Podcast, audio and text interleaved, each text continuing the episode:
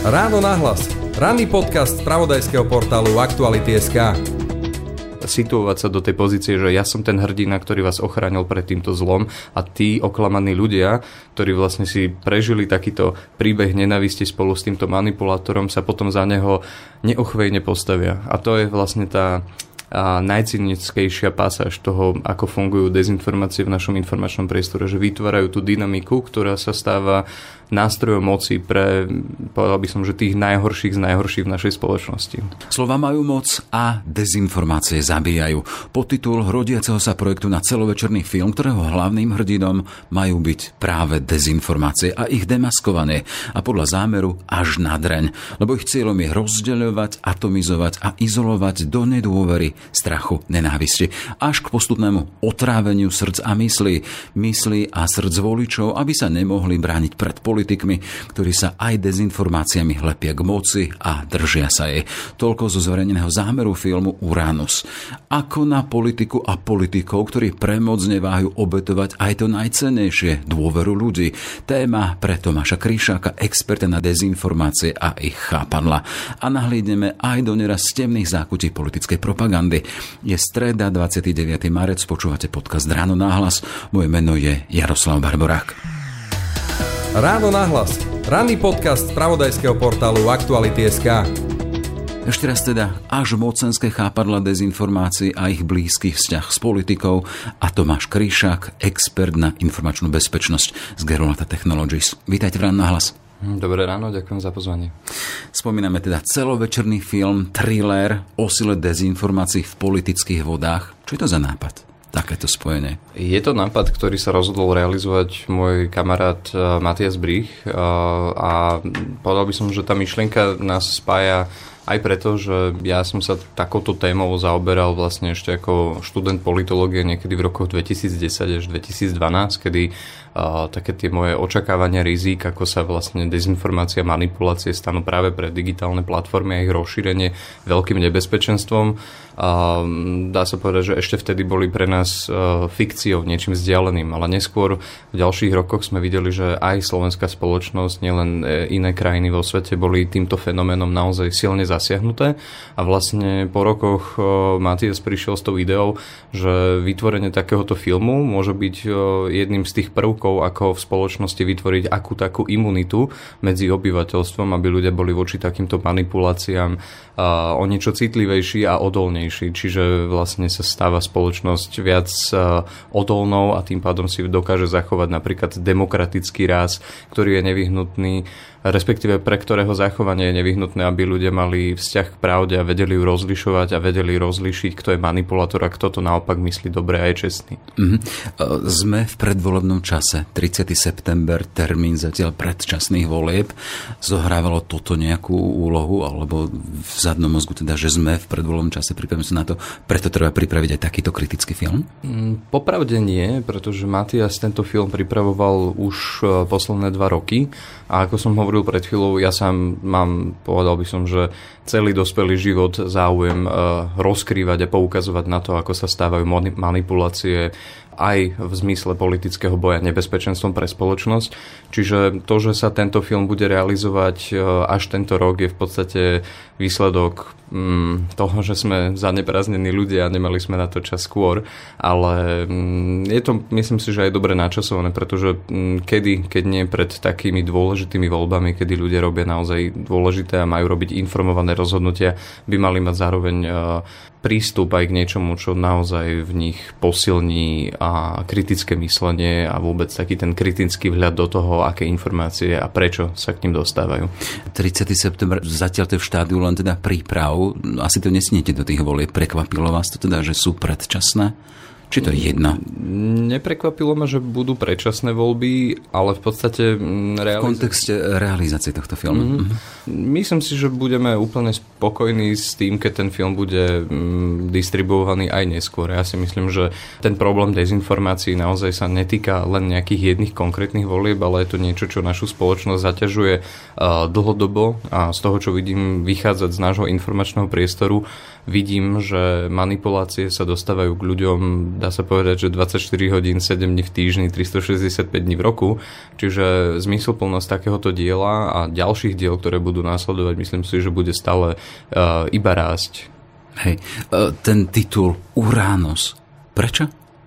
Um, to by som nechal ako otázku na Matiasa, lebo tento No nemáme ho tu práve teraz. Nemáme ho tu práve teraz, ale uh, myslím, že si to zvolil je v práve... Košiciach? Je, je v Košiciach, ale myslím si, že si to zvolil práve pre nejakú symboliku, ktorá súvisí s planetou Urán, ale tomu konkrétne by fakt povedal viac on. Toto, toto jedno mi uniká. Hej, čiže nemám, nemám to rozvieť ďalej. Len som si tak pozeral, že vlastne čo Uranus a v mytológii to bola z personifikácia neba s Gájou ako personifikáciou Zeme, ktorí potom zrodili, ich deti boli titáni. Áno. Čiže, a tí robili bordel.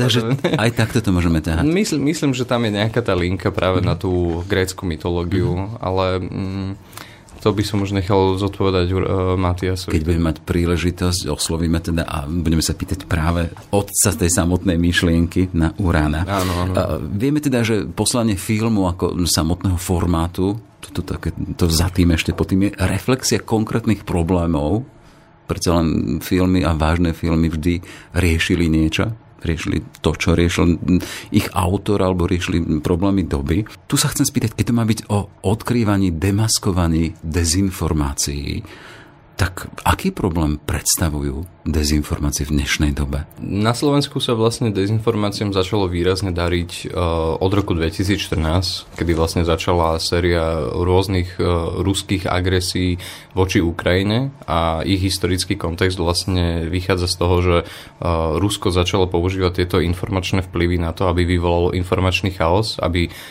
svetová, ale aj domáca verejnosť vlastne nevedela, čo sa v skutočnosti deje a aby si interpretovali to vtedajšie dianie podľa vlastne potrieb kremelského režimu, ktorý anektoval Krím a tak ďalej a tak ďalej. No a dá sa povedať, že práve v tom období sa ako keby odštartoval proces vzniku takého dezinformačného ekosystému aj u nás na Slovensku, ktorý má napríklad že výrazne proruský sentiment, častokrát interpretuje realitu práve podľa rôznych manipulácií, ktoré produkujú e, kremelské manipulatívne zdroje.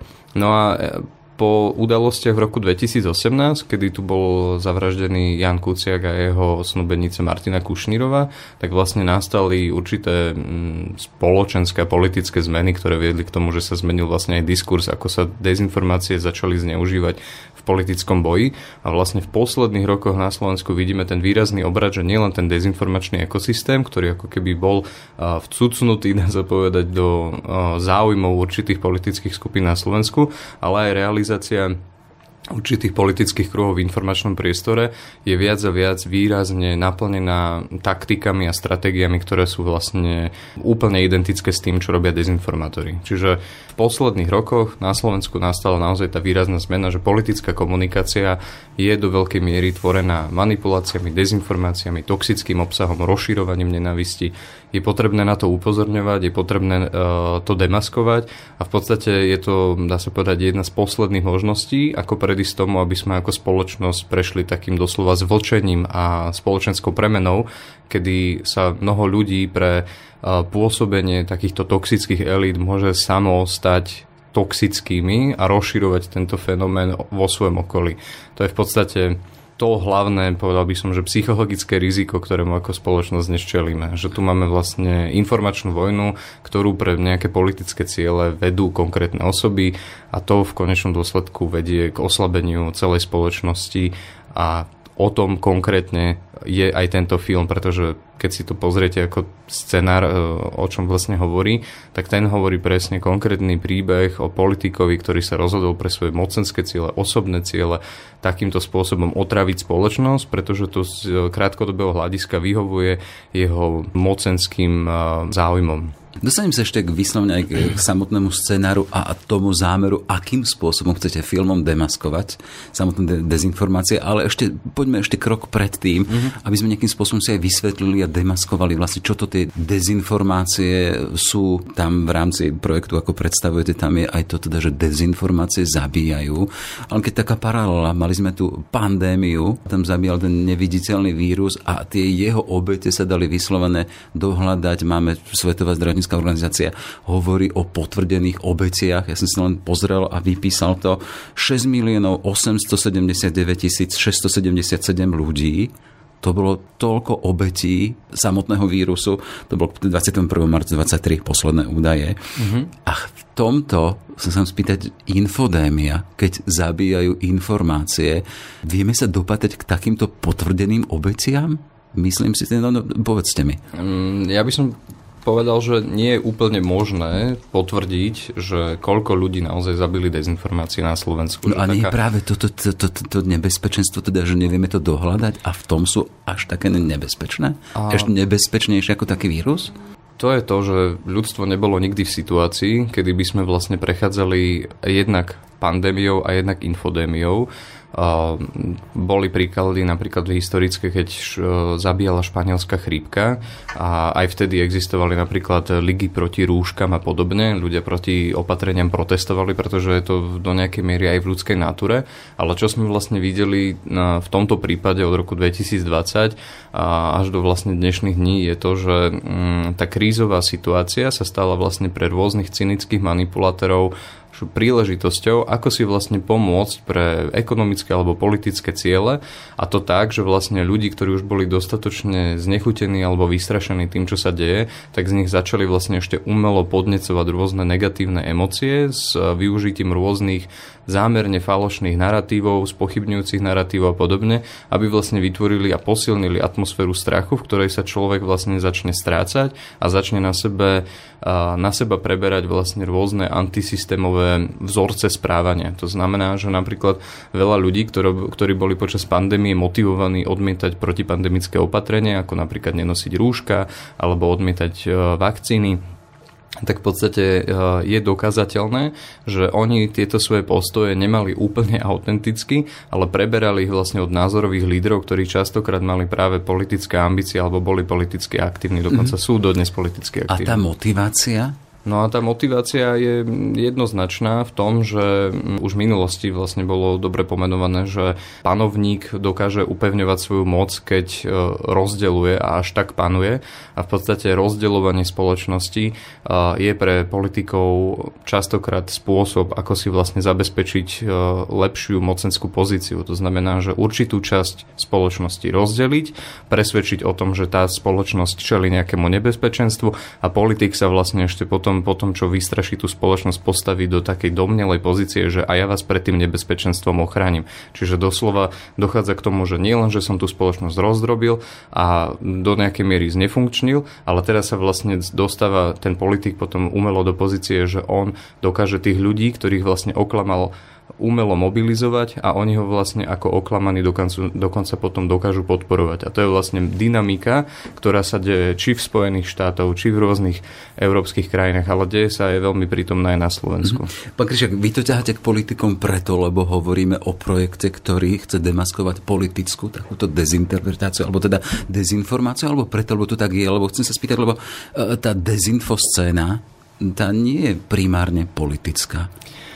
Nie je primárne politická, to je pravda, pretože keď si len zoberieme takú datovú analýzu, tak tých, povedal by som, že vplyvových zdrojov je len v slovenskom informačnom priestore viac ako 2000 mm-hmm. na niekoľkých platformách ale čo vlastne vidíme z tých dát je, že práve politici sú najčastejšie tí, ktorí vlastne ako keby sú tí hlavní vplyvoví aktéry. To znamená, že majú najviac videní, najviac interakcií a sami dokonca častokrát vlastne prinašajú nejakú novú formu narratívu, ktorá sa potom uchopí aj reprodukuje v rámci toho dezinformačného ekosystému, čím sa vlastne dostáva viac a viac pod kožu verejnosti, ktorú má za cieľ takáto propaganda ovplyvňovať a nahradiť nahradiť ich kontakt s realitou tým, že vlastne budú veriť iba v tú formu propagandy, ktorá sa k ním dostáva. Mm-hmm. A naozaj tie dáta ukazujú, že žiaľ, na Slovensku ten vývoj v posledných rokoch ukazuje, že je to naozaj že zo pár desiatok konkrétnych politikov, ktorí sa vlastne vydali touto cestou, že toto je ich modus operandi,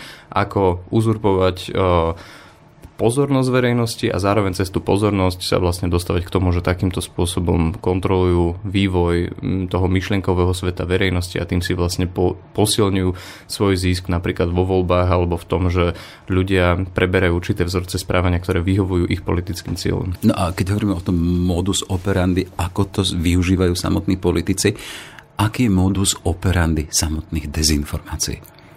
Tak tie najčastejšie pracujú s rôznymi strachmi, ktoré dokážu v ľuďoch e, umelo oživiť alebo posilniť. E, je to napríklad, keď sme hovorili o pandémii, tak e, sa veľmi často objavovali narratívy, ktoré sa snažili ľudí presvedčiť, že pandémia je niečo umelo vyvolané a cieľom tohto umelo vyvolaného nešťastia je vlastne získať kontrolu nad verejnosťou, zbaviť ľudí slobôd. Jednoducho boli to oživenia rôznych narratívov, ktoré už napríklad e, účelovo a celkom účinne použili napríklad mm, totalitárne režimy v 20. storočí. E, nie nadarmo sa vlastne počas pandémie pracovalo alebo hovorilo o tom, že e, táto forma propagandy je niečo, čo by robil napríklad nacistický ideológ Goebbels. Pretože aj on veľmi účelovo si uvedomoval, ako dobre vie pracovať s ľudskou emocionalitou, ako ako dobre vie napríklad ľudí ovládnuť cez emócie strachu, hnevu, uh, napätia a tak ďalej. A ako veľmi jednoducho potom takto vystrašenej verejnosti dokáže pred, uh, predložiť nejakého fiktívneho nepriateľa, najčastejšie nejakú menšinu, ktorá sa nedokáže brániť a ako cez hromozvod nasmerovať všetok tento hnev, aby sa vlastne tá verejnosť vyzúrila voči tým, týmto nevinným ľuďom a potom následne sa vlastne postaviť na taký pomyselný piedestal a, a situovať sa do tej pozície, že ja som ten hrdina, ktorý vás ochránil pred týmto zlom a tí oklamaní ľudia, ktorí vlastne si prežili takýto príbeh nenavisti spolu s týmto manipulátorom, sa potom za neho neochvejne postavia. A to je vlastne tá a najcynickejšia pasáž toho, ako fungujú dezinformácie v našom informačnom priestore, že vytvárajú tú dynamiku, ktorá sa stáva nástrojom moci pre, povedal by som, že tých najhorších z najhorších v našej spoločnosti. Mm-hmm.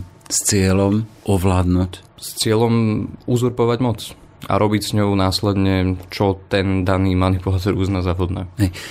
Ak sa človek bojí, hovoríte teda narábanie s, s emóciami strachu, akým spôsobom to ovplyvní jeho ďalšie konanie? Človek je tvor emocionálny, hoci každý o sebe radi rozmýšľame, že sme racionálni, ale mm, keď sa na to pozrieme z pohľadu neurovedy, tak e, to centrum, ktoré, to centrum mozgu a premyšľania, ktoré je u nás vlastne také, povedal by som, že veľmi dominantné a rozšírené, je amygdala, ktorá je vlastne zodpovedná za prežívanie emócií strachu, ale aj radosti a podobne.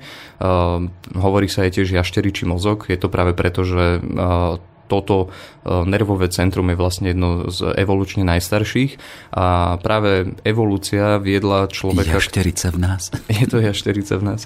A, a práve, práve táto, dá sa povedať, že dynamika evolúcie a dynamika toho, aby sme vlastne mali čo najvyššiu e, možnosť e, prežiť, hlavne v minulosti, viedla k tomu, že človek najprv vlastne nevedomo spracováva emocionálne vnemy, ktoré ho napríklad môžu naplniť strachom alebo radosťou radosťou a podobne.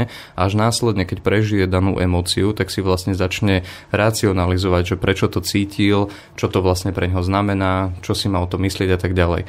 A vlastne osoba, ktorá je dlhodobo ovplyvňovaná strachom, tak sa vlastne nachádza ako keby v takej pasci, kedy sa k nemu dostávajú len, k tej osobe sa dostávajú len podnety, ktoré sú spracované práve tým jašteričím mozgom a mozog vlastne funguje tak, že on doslova zablokuje ostatné mozgové centra, napríklad šedú kôru mozgovú, kde prebieha racionálne uvažovanie a spracovanie podnetov, ktoré sa k nám zo sveta dostávajú. Že človek vystavovaný stále strachu nemá čas reflektovať ten strach. Presne tak. No.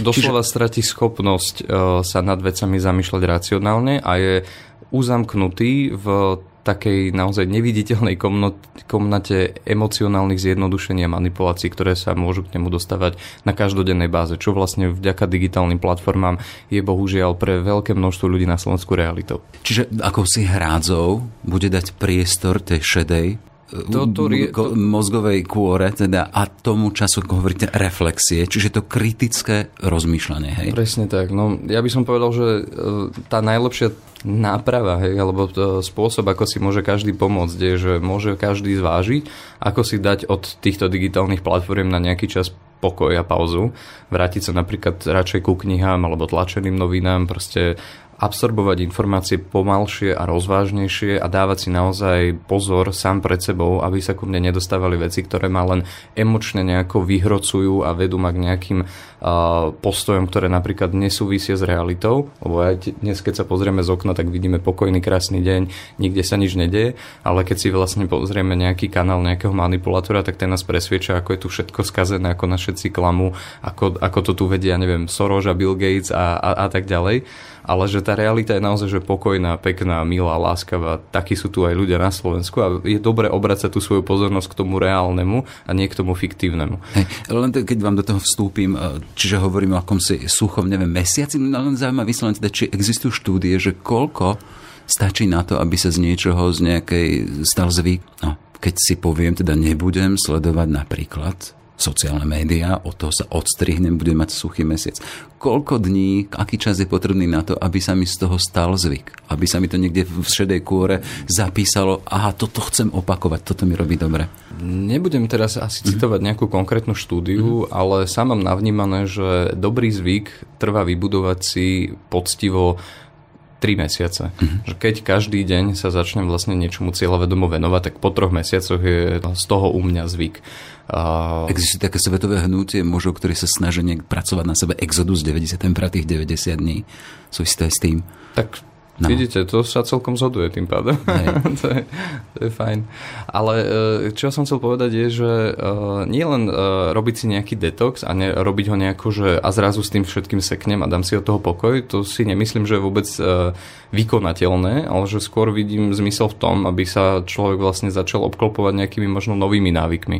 Že namiesto toho, že si so sebou vo voľnej chvíli zoberiem smartfón a budem ho len tak bezmyšlenkovite scrollovať a to už je jedno na akej platforme, platforme, tak si radšej chytím do ruky napríklad nejakú knihu, ktorú som si už dlho chcel prečítať a budem naozaj pomaly a pozorne čítať a premýšľať nad tým, čo čítam a radšej ten čas budem tráviť vlastne aj so sebou, aby som bol v nejakom kontakte aj so svojím vedomím, so svojím prežívaním a rozumel tým veciam a bol lepšie ukotvený. Nehovoriac o tom, ako veľa vlastne môžeme získať tým, že budeme napríklad pracovať na tom, aby sme napríklad len počúvali svoje najbližšie okolie, svojich blízkych a tak ďalej, aby sme vlastne dbali o to, aby sme robili spoločné aktivity, mali spoločné rozhovory, trávili spolu viac času pri takých bežných aktivitách, ako sú raňajky, obed alebo večera, ak je, ak je to možné. A nemyslím si, že informačná bezpečnosť je vlastne niečo nedosiahnutelné. Že je to naopak, že o takej obyčajnej ľudskej disciplíne o tom, že sa vlastne znovu učíme robiť veci, ktoré sme robili pred rokmi ako keby samozrejmosť, len potom, keď vlastne prišli mm, veľmi lákavé digitálne platformy, tak sme na nejaký čas stratili tú schopnosť seba kontroly, ale myslím si, že každý to v sebe prirodzene máme, že máme taký zdravý, zvedavý záujem o svet okolo seba, o ľudí okolo seba a na týchto zdravých e, princípoch a zdravých technikách môžeme vybudovať svoju vlastne odolnosť voči manipuláciám, ktoré sú v skutočnosti naozaj že mimo realitu. Hej. Čiže e, keď sme v kontexte aj toho vášho projektu akéhosi politického thrilleru na demaskovanie samotných dezinformácií a ich efektov, tak to znamená teda, že ten film Uranus, ktorý sa pripravuje, to má byť akousi reflexiou toho, že čo sa deje. Poďme k nemu, poďme k tej myšlienke. Hovoríte teda o politikovi, ktorý, ako som si pozeral veci, tak ho prekvapí nejaký duch pravdy? No, je to vlastne odkaz na uh, jednu známu rozprávku Duch Vianoc, ktorá tiež vlastne príbehovo sa v tých časoch snažila ukázať čitateľom, že v človeku naozaj môžu existovať zlé vlastnosti, ktoré častokrát prehliadame alebo z nejakých iných dôvodov im nechceme venovať pozornosť, ale keď nám naozaj niekto ako príbeh nastaví to krivé zrkadlo, vďaka ktorému sa vieme vlastne na chvíľu spojiť aj s tým niečím nepríjemným, čo bohužiaľ zasahuje do našej reality, tak si vlastne sami pred sebou vieme vytvoriť určitú formu imunity a uvedomenia, že áno, toto je problém a nebudem konať tak, aby som tomuto problému pomáhal rásť. Ale budem naopak sám súčasťou riešenia, ktoré umožní, aby ten svet okolo mňa bol voči tomuto problému odolnejší. A tak ako v tej rozprávke Duch Vianoc, tak aj teraz vlastne sa pozeráme na to, že prečo pretvárka lož a faloš spôsobujú naozaj v našej spoločnosti problémy, ktoré nepotrebujeme a ktoré naopak vedú len k tomu, že si s ich existenciou dokážu pomôcť pár desiatok profesionálnych manipulátorov, ktorí by som povedal, že v podstate sú ako také e-mailo, ktorí žijú e, len z toho, že zväčšujú existujúce problémy v našej spoločnosti a nemajú najmenšiu ambíciu ich riešiť. No ako chcete tú smrtezu, infodémiu, dezinformácií e, odkrývať a demaskovať tým samotným filmom? Tak ten samotný film vlastne bude obsahovať konkrétne pasáže, kedy ten duch pravdy bude tomuto skorumpovanému, klam, klamajúcemu politikovi vlastne nastavovať krivé zrkadlo, až v ňom vlastne nakoniec ako keby posilní to jeho vlastné svedomie, ktoré sa prirodzene nachádza v každom človeku. A demaskuje vlastne to, že mm, ten politik nakoniec vlastne sám olutuje svoje konanie, pretože zistí, že prišiel o veľmi veľa vecí, ktoré sú inak prítomné v živote človeka, ktorý je poctivý a čestný. Napríklad, že nemá dobrý vzťah so svojou najbližšou rodinou, so svojím okolím, že mm, sa nemôže vlastne stretávať ani s vlastnou ženou a podobne. A to sú, to sú naozaj veci, ktoré sa týmto manipulátorom dejú a oni sami si uvedomujú, že do akej miery ich to trápi a mm, myslím, že každý človek má v sebe naozaj že prirodzene veľkú ľudskosť, ktorá je neotrasiteľná, prirodzená a takéto dielo vlastne môže každému ukázať, že pretvárka lož a faloš nie je cesta. Je to skratka, ktorá vedie k pochybným cieľom a tie pochybné ciele potom za sebou vytvárajú takú temnú negatívnu stopu, po ktorej je iba deštrukcia. Čiže človek, ktorý si tento film pozrie, si myslím na konci dňa získava určitú dávku aj poznania, aj imunity, aby sa vlastne vedel hodnotovo ukotviť a stať za hodnotami, ktoré by som povedal, že už popísal Štefánik a to je pravde veriť, pravdu žiť a pravdu brániť. V tom scenári videl som nejaké útržky z toho, tak tomu politikovi, ktorý sa v češtine oslovuje Roberte, Roberte, Robert, uh, sa ozýva hlas ktorý mu v podstate ako také výčitky svedomia hovorí, toto nie je tamto a, a nejakým spôsobom zotázňuje. Chcem sa spýtať len teda to uveriteľné, aby to bolo uveriteľné. Akým spôsobom, spôsobom chcete dosiahnuť, keď obraz tej našej politickej scéne tých politikov, tých v úvodzokách Robertov, ktorí sa teraz bijú o moc, o návrat, o získanie politickej moci, ako keby vytesňoval to samotné svedomie, ten hlas, ktorým vstupuje do toho ich jednania. Nemyslím si, že ambíciou filmu je vlastne prehovoriť tým samotným manipulátorom, ktorí už podľa mňa prešli takú cestu, že možno oni sami už vedia, že pre nich nie návratu. Ale... A vy nedávate šancu manipulátorom vrátiť sa späť? To, to nie, to nie. Ako ja osobne žijem tak, aby som naozaj otvorene dal šancu každému, lebo si myslím, že každý si ju aj zaslúži. Len na druhej strane vlastne vnímam, že ten film toho človeka možno ani nebude zaujímať ak áno, tak len proste z nejakých opäť mocenských dôvodov a podobne, ale ten film je primárne určený pre bežnú verejnosť, ktorá je bohužiaľ v tej nazval by som to asymetrickej pozícii, kedy mnoho ľudí si vlastne neuvedomuje tie kontúry tých manipulatívnych hier, do ktorých bez svojho pričinenia sú dennodenne vkladaní práve preto, že to prichádza aj do, do ich vedomia a do sveta, kde sa vlastne nachádzajú cez veľmi, veľmi úspešné kanály vplyvu, ktoré dlhodobo realizujú títo profesionálni manipulátori. Čiže Mm, cieľom je naozaj, že pomôcť všednej bežnej verejnosti, ľuďom, ktorí na tieto veci možno nemajú čas, alebo im doteraz nevenovali záujem, lebo sa im zdali byť príliš komplikované. Tento film to má naozaj zjednodušiť a myslím si, že práve príbeh je podobne ako pri iných formátoch veľmi dobrým nástrojom, ako ľuďom približiť niečo, čo sa im mohlo zdať na začiatku veľmi komplikované vzdielané. Pri tých iných formátoch ste takou rukou, ľudia nás nevidia, ale tak ukázali na Kiru, na váš komiks. Dotkneme sa ho len ešte, aby sme aby dotiahli samotný Uranus a nejakým spôsobom demaskovanie pôsobenia dezinformácií v politickej sfére. To, keď si pozriem, cieľovou skupinou sú potenciálni voliči a film by pre nich mohol byť dôležitou osvetou a prienikom do zákulisia pre prerozdeľovania moci. Až takto, hej. Tak to sú Matiasové slova, mm-hmm. tak to vnímam tú pridanú hodnotu a ja ako politolog iba súhlasím s tým, že preto, aby sme mali dobre spravovanú spoločnosť, preto, aby sme mali liberálnu demokraciu, kde ľudia majú aj pasívne, aktívne uh, politické práva, tak je dôležité, aby sme robili všetko preto, aby ľudia boli naozaj že aj politicky vzdelaní. A vzdelávanie môže prebiehať aj tým, že si vlastne mm, verejnosť pozrie napríklad nejaký film alebo mm, viete, o politike a tom, že my každý sme vlastne zón politikom, tvor politický, tvor žijúci v spoločnosti. Homo politicus. Homo politicus. K tomu vlastne nevedie len tá cesta, že by sme si mali čítať príručky politológie. To samozrejme je jedna z ciest, ale obrovské množstvo rôznych aj kultúrnych výstupov všade po svete reflektuje na to, čo je politika.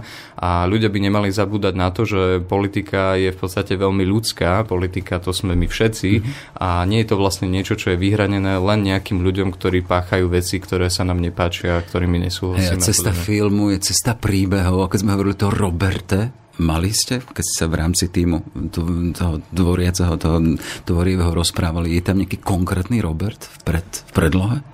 Určite je, o politikovi. Určite je, ale to by som nechal ako odpoveď uh, hlavnému autorovi scenáru Matiasovi. No nemáme ho tu, tak preto sa pýtam vás. No. hey, rozumiem, rozumiem. Ale... Či necháte to na samotných my, divákoch, nech tam hľadajú... Myslím, že po zliadnutí no. toho filmu bude každému jasné, že kto je taký ten archetyp, ktorý bol uh, inšpiráciou pre ten film.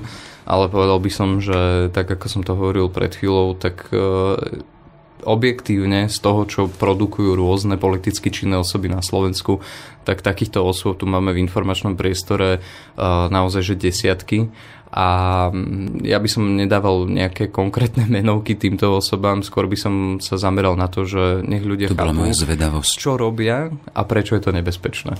No a prečo je to nebezpečné? Keď ste teda v rámci tej svojej argumentácie poukázali na ten komik Skira, ktorý je tiež demaskovaním dezinformácií zase v tej aktuálnej téme nepeknej a hroznej vojny, vojny na Ukrajine. Čiže ako? Na to, aby človek vlastne v sebe mal vitalitu, brániť dobré veci a žiť tak, aby bol sám dobrý a chrabrý, a, tak na to človek musí mať aj určitú morálku a musí si budovať nejakú vnútornú integritu. A toto všetko je veľmi ťažké, ak je ten človek opakovane a dlhodobo aj jeho okolie vystavený klamstvám, lžiam, pretvárke, polarizácii, snahe rozbiť vzťahy, ktoré sa v spoločnosti prirodzene nachádzajú. No a práve o toto všetko vlastne usilujú nielen dezinformácie, ale vlastne hybridné hrozby celkovo.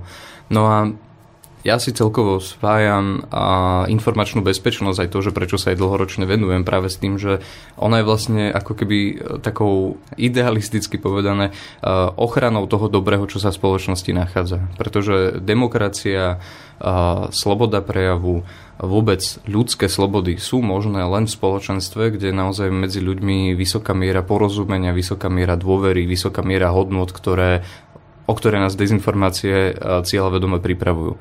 Čiže mm, prenesene povedané je to ako mm, zápas dobra so zlom, kde sa vlastne to dobro nachádza v ťažšej situácii, o to ťažšej, že mm, nie, nie náhodou celý problém dezinformácií začal aj na Slovensku eskalovať a narastať práve po začiatku ruských agresívnych krokov voči Ukrajine.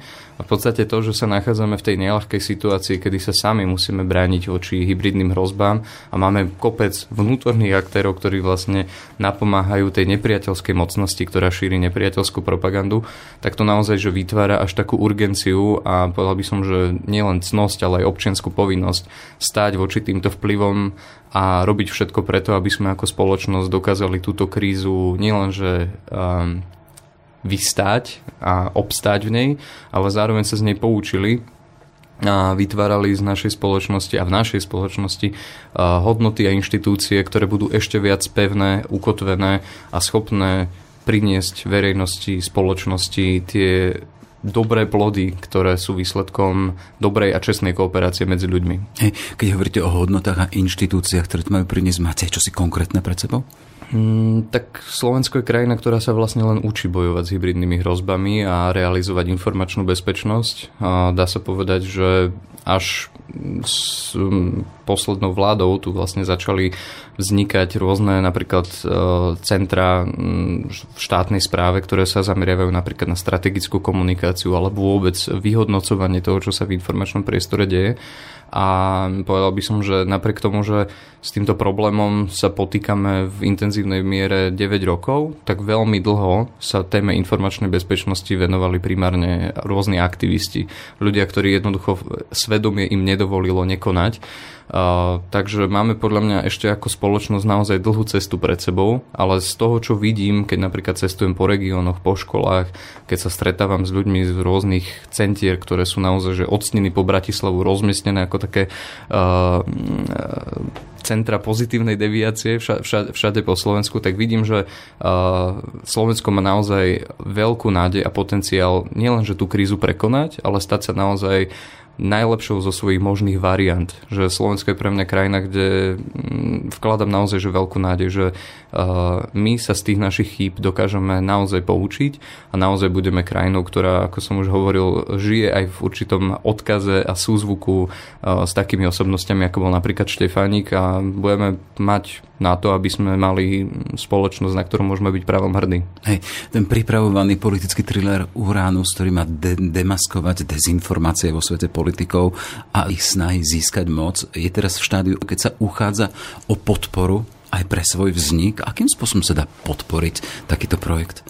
Tento projekt môže podporiť každý cez crowdfunding na stránke Startlab a aktuálne je tam vybratých už nejakých 44% potrebnej sumy na realizáciu tohto filmu.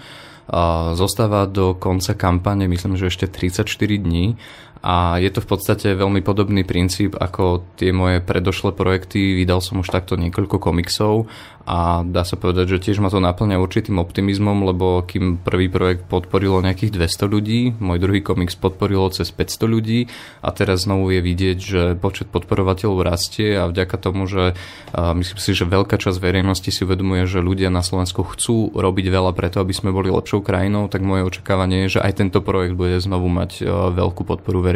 Hm, predstavu, kedy budeme môcť ísť do kina na Uranus? Moje, moje očakávanie je, že by to mohlo byť v kinách už uh, niekedy do konca tohto roka. Toľko teda demaskovaný infodémie rovno celovečerným thrillerom a Tomáš Kríšak, odborník na informačnú bezpečnosť z Gerulata Technologies. E, ďakujem veľmi pekne za váš čas a všetko dobré. Ďakujem. Všetky podcasty z pravodajského portálu Aktuality.sk nájdete na Spotify a v ďalších podcastových aplikáciách.